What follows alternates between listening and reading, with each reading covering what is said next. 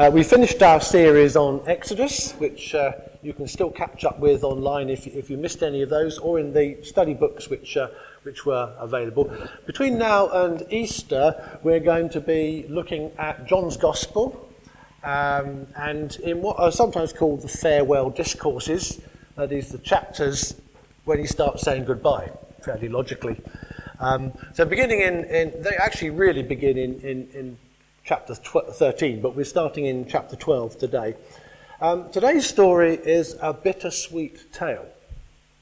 If you think about the story that we've had read to us and we've been thinking about, it begins with a wonderful celebration meal for resurrection. And it ends with a plan to kill Jesus. Seems to be the passion story in reverse, does it not? The Passion story starts with a plan to kill Jesus. It goes through all of the trial and the execution, and it ends with the resurrection story.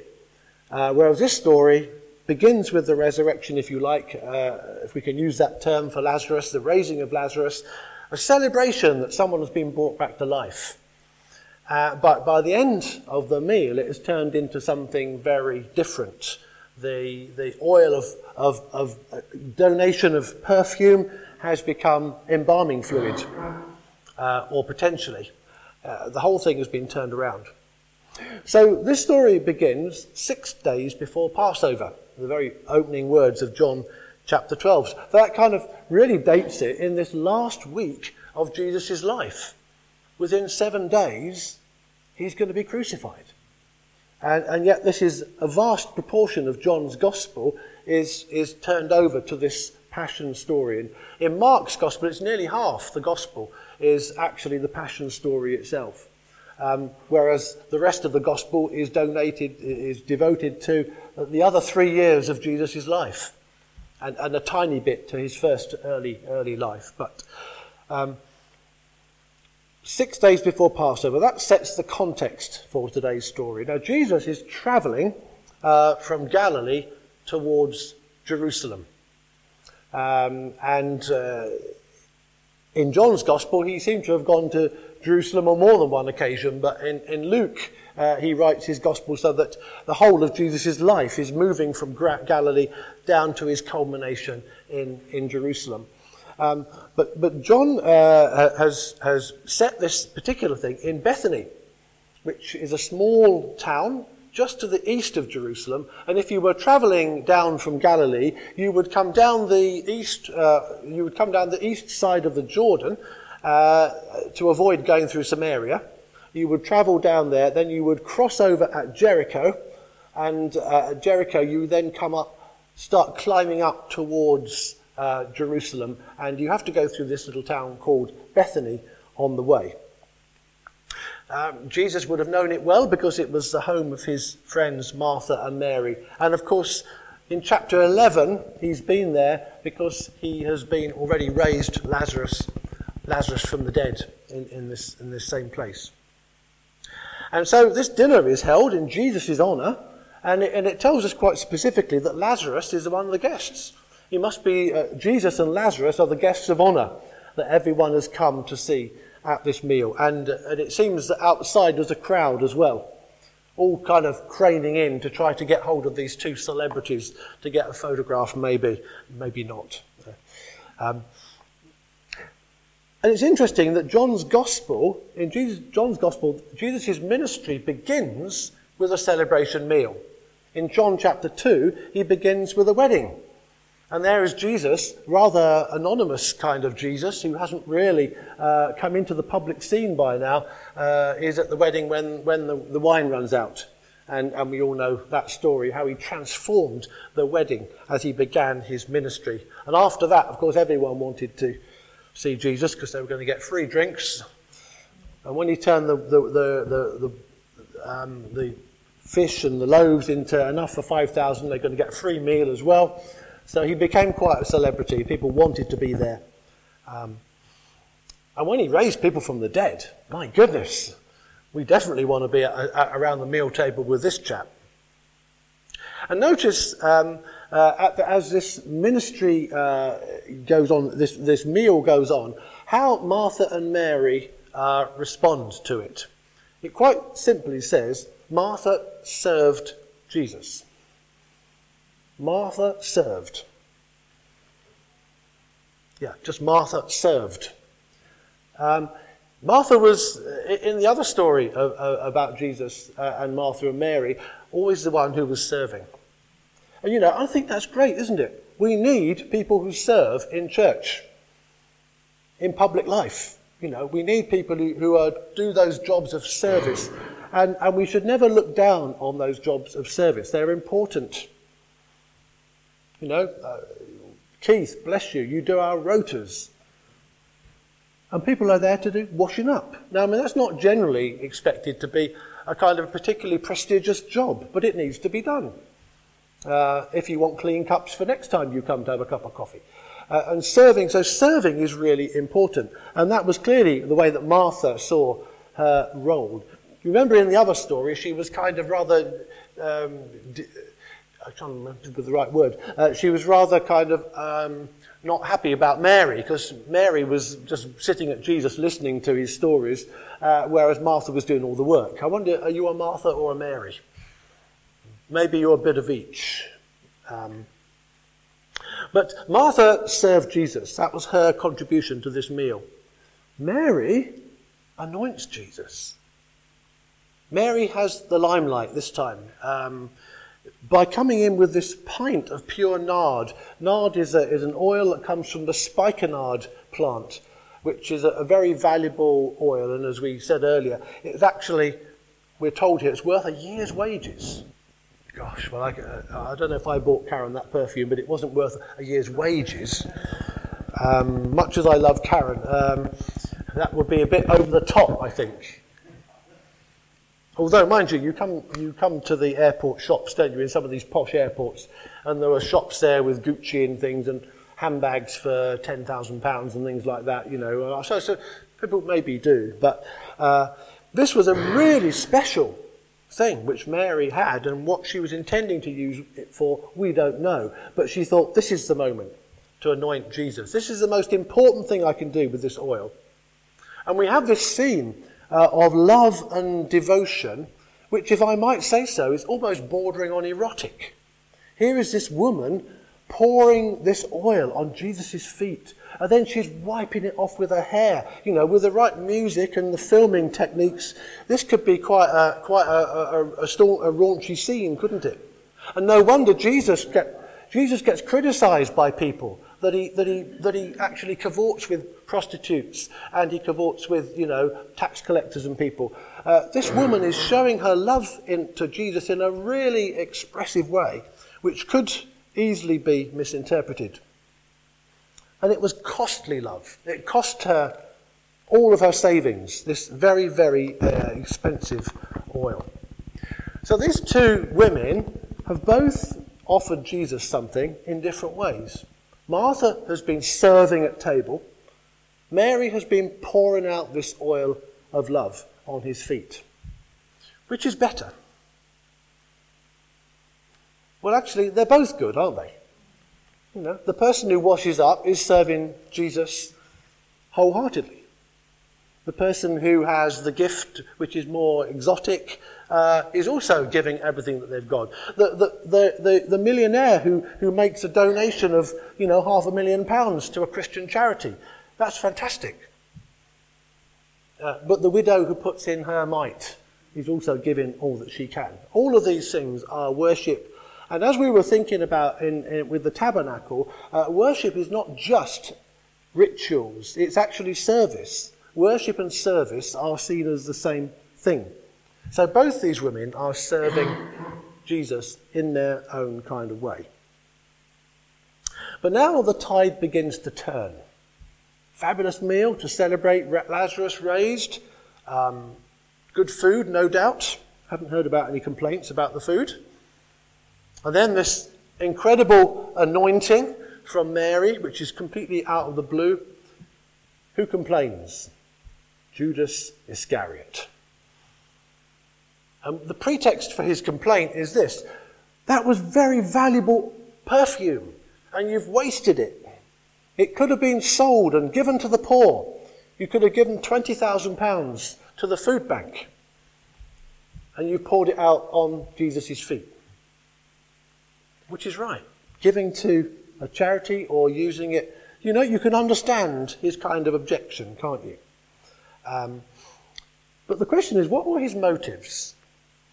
Was, was Judas really, really concerned about the poor and the money? Well, we, are told actually that actually we, we, we, now know that Jesus, Judas was a bit of a thief.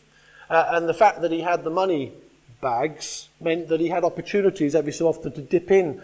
Uh, and um, so he wasn't just the one who betrayed Jesus, but he, he wasn't honest either. Um, but he uses the pretext of the poor to object to what's been done for Jesus. Now, I wonder if that often happens in other contexts. I'm sure maybe you can think um,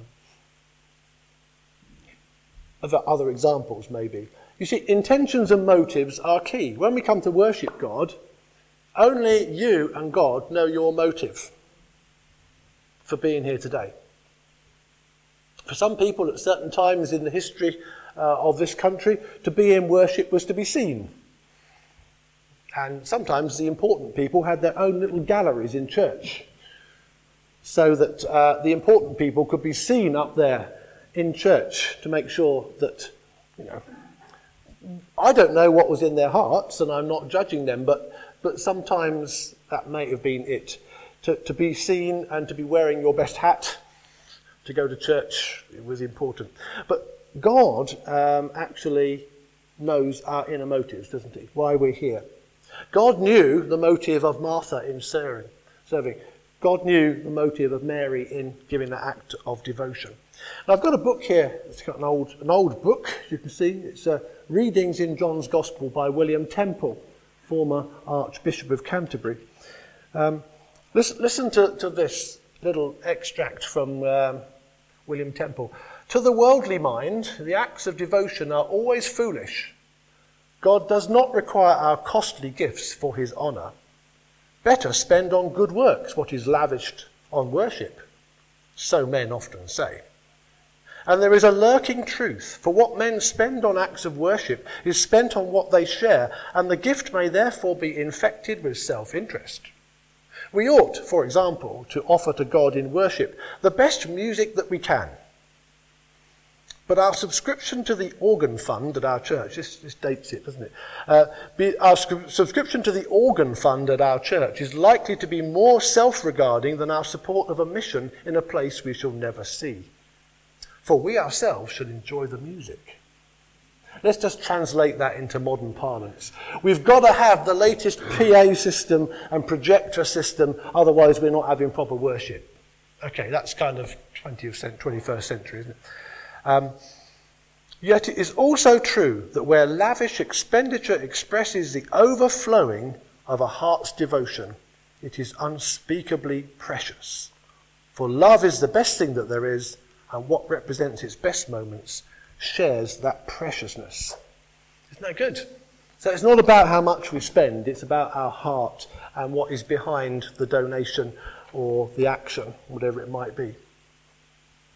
And uh, we can quite clearly see that for Mary, this was a wholehearted devotion. And if you read Mark's Gospel, she has an alabaster jar with this perfume and she breaks it. And she pours the whole lot. She's not keeping back any for later, um, for her wedding or whatever it may be. She's given all of it. So Jesus, when he's asked to respond to this objection, says this Leave her alone. Leave her alone, he says. It was intended that she should save this perfume for the day of my burial. Now, that's an interesting uh, sentence because if you look in your NIV, people got NIV? Um, you'll see that it was intended has got some little brackets around it. Now, those brackets mean that that is not in the Greek text. The translator has added that to make a complete sentence. So, um, the, the assumption in here is that the, the intention that Jesus has for this gift is anointing for his burial. Now, whether Mary knew that at all, I, I, I don't think she did. I think uh, the, the, the burial of Jesus came as a, the, the death came as a shock, even though he did tell people what was going to happen. They didn't take it in, did they? They didn't really understand or believe that it could, could possibly happen. Um, so in the NIV, it was intended in the new revised standard, she bought it so that it could be used for his burial. Well, whatever, there was an intention of worship, but Jesus has taken our intention and used it for another purpose. Because Jesus knew that there would not be time to prepare his body for, um, for, for burial, didn't he? So on the day when Jesus' body is taken down off the cross, it's, it's late in the afternoon, and, and quickly, before the Sabbath starts, they bring down the body and they put it in this new tomb. But they, they, they didn't have time to prepare it properly, so they just wrapped it up quickly in cloths. And then on the Easter morning, the women were going to come to the tomb with the spices, maybe with that perfume. I don't know, or what was left of it. Maybe. They were coming to anoint his body, at which they would normally do. But they didn't need to. Because he's already been raised. Isn't it wonderful that, that Jesus has, has said, Now you've anointed me for burial now, actually three days before I'm killed. Six days before I'm killed, sorry. Mm. You've anointed me now, ready for when it actually happens. Mm. Now, this next section. You will always have the poor, but you will always, not always have me. This is a, this is a well quoted argument, isn't it? Um, what is Jesus saying? You will always have the poor. Is he saying the poor don't matter? They'll always be here. He's certainly not saying that because Jesus' gospel, the heart of it, is good news for the poor. And so our gospel must also be good news for the poor, not just for the rich. Um, but he's saying, uh, if you read in Mark's gospel again, although Mark's gospel is the shortest gospel, some of the passages in, in Mark's are expanded, and in the other gospels that they've been sort of condensed. And in this passage, Mark adds to Jesus' words here, You will not always have me. He says, You will always have the poor with you, and you can help them anytime you want. Isn't that good? The poor will always be here. You can help them anytime you want. And all, that is true of all of us. The poor are all around us. Whether it's be the local people without food, whether it be uh, the children without, uh, without homes and without parents in, in South America, whether it be refugees or whoever it be, the poor are always with us. And it's true, we can do anything whenever we want. All of us, I would say, are pretty rich, aren't we? We could choose to give all of our perfume to any cause we wanted, anytime we want. I'm not saying that's what we should do, but we could if we want to, if we felt so moved.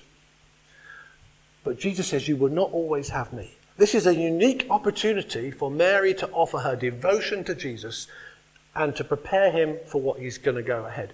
And what a key task it was. So, no wonder that wherever the gospel is preached, this woman will be mentioned. Mary. Isn't that fantastic? I wonder if she realized at that time the impact of what she was doing to Jesus by pouring out this perfume. And so I think there's a kind of a triangle here worship, service, care for the poor. It's all part of serving God. And if you take out any one of those aspects, it's not really worship. If you, if you go through all the right rituals and you sing the latest songs that have been recorded by the best, you know, latest songwriters, that's not worship. Unless it's accompanied by service and unless our service uh, has some kind of aspect of caring for the poor. And outside, a large crowd of Jews have come. What have they come for? To help the poor? No, they've come to see Jesus and they've come to see Lazarus, the celebrities of their day.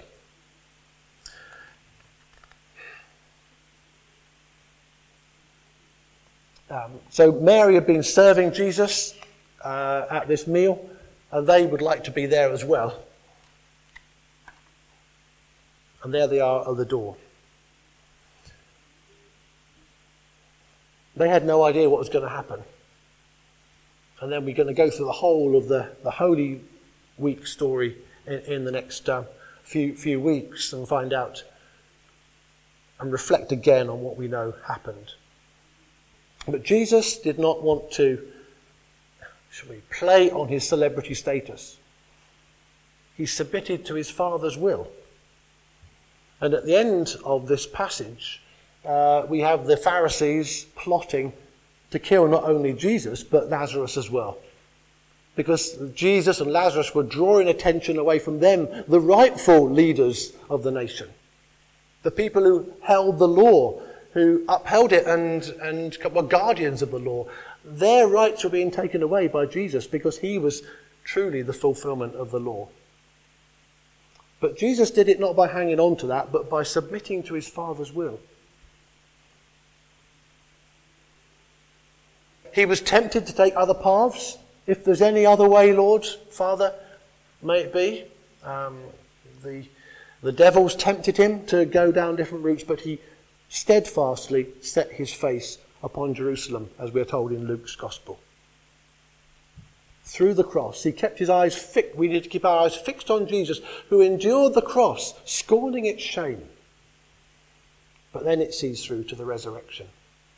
So, although this meal started with a celebration of the resurrection and landed up in anointing for burial and the plot to kill Jesus, actually the story is the other way around, isn't it? Ultimately, we live in the resurrection. So, we should offer Jesus our full devotion, worship, and service. However, that might be, whether it's our costly oil or whether it's our time whether it's our care for the unfortunate in this world, or whether it is just spending time to listen to a friend, or whatever it might be. I'm going to leave you with a few words of William Temple before we have a short time to continue in worship as we come and lay down our lives before Him. Um, it says here, the house was filled with the smell of the ointment. I can still smell it, can't you? And hopefully, when you go home, you might catch wafts of it and be reminded of what Jesus has said.